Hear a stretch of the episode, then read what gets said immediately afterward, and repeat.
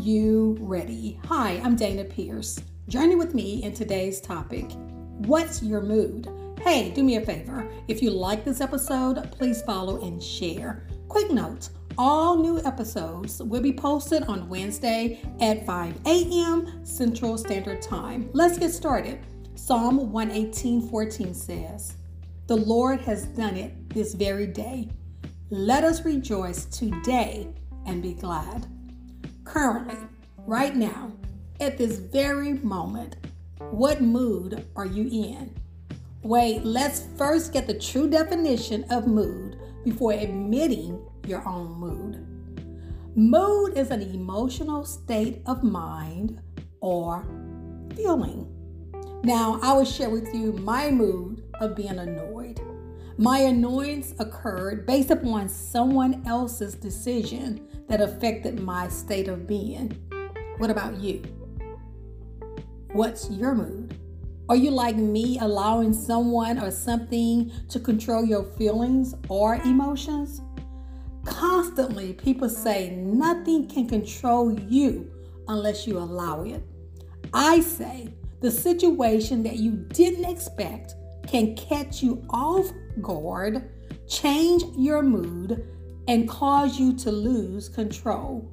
However, we have to decide how long that unwelcome mood will remain or welcome only the mood we desire.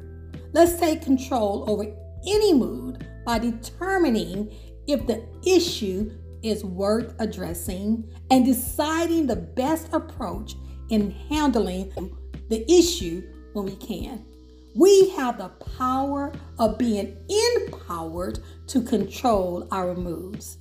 Our moods of being either cheerful, sad, joyful, overwhelmed with display in our demeanor, our outward behaviors, facial expressions, and in our body language. Our mood can affect our mental state as well.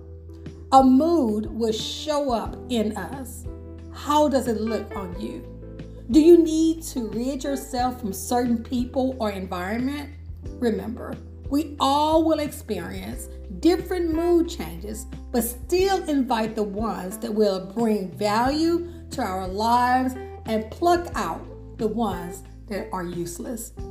Our moods reflect how we react to certain people or situations. We should figure out what trigger our mood changes and only entertain what will affect our lives in a positive way. All other moods should not hold a place affecting our lives.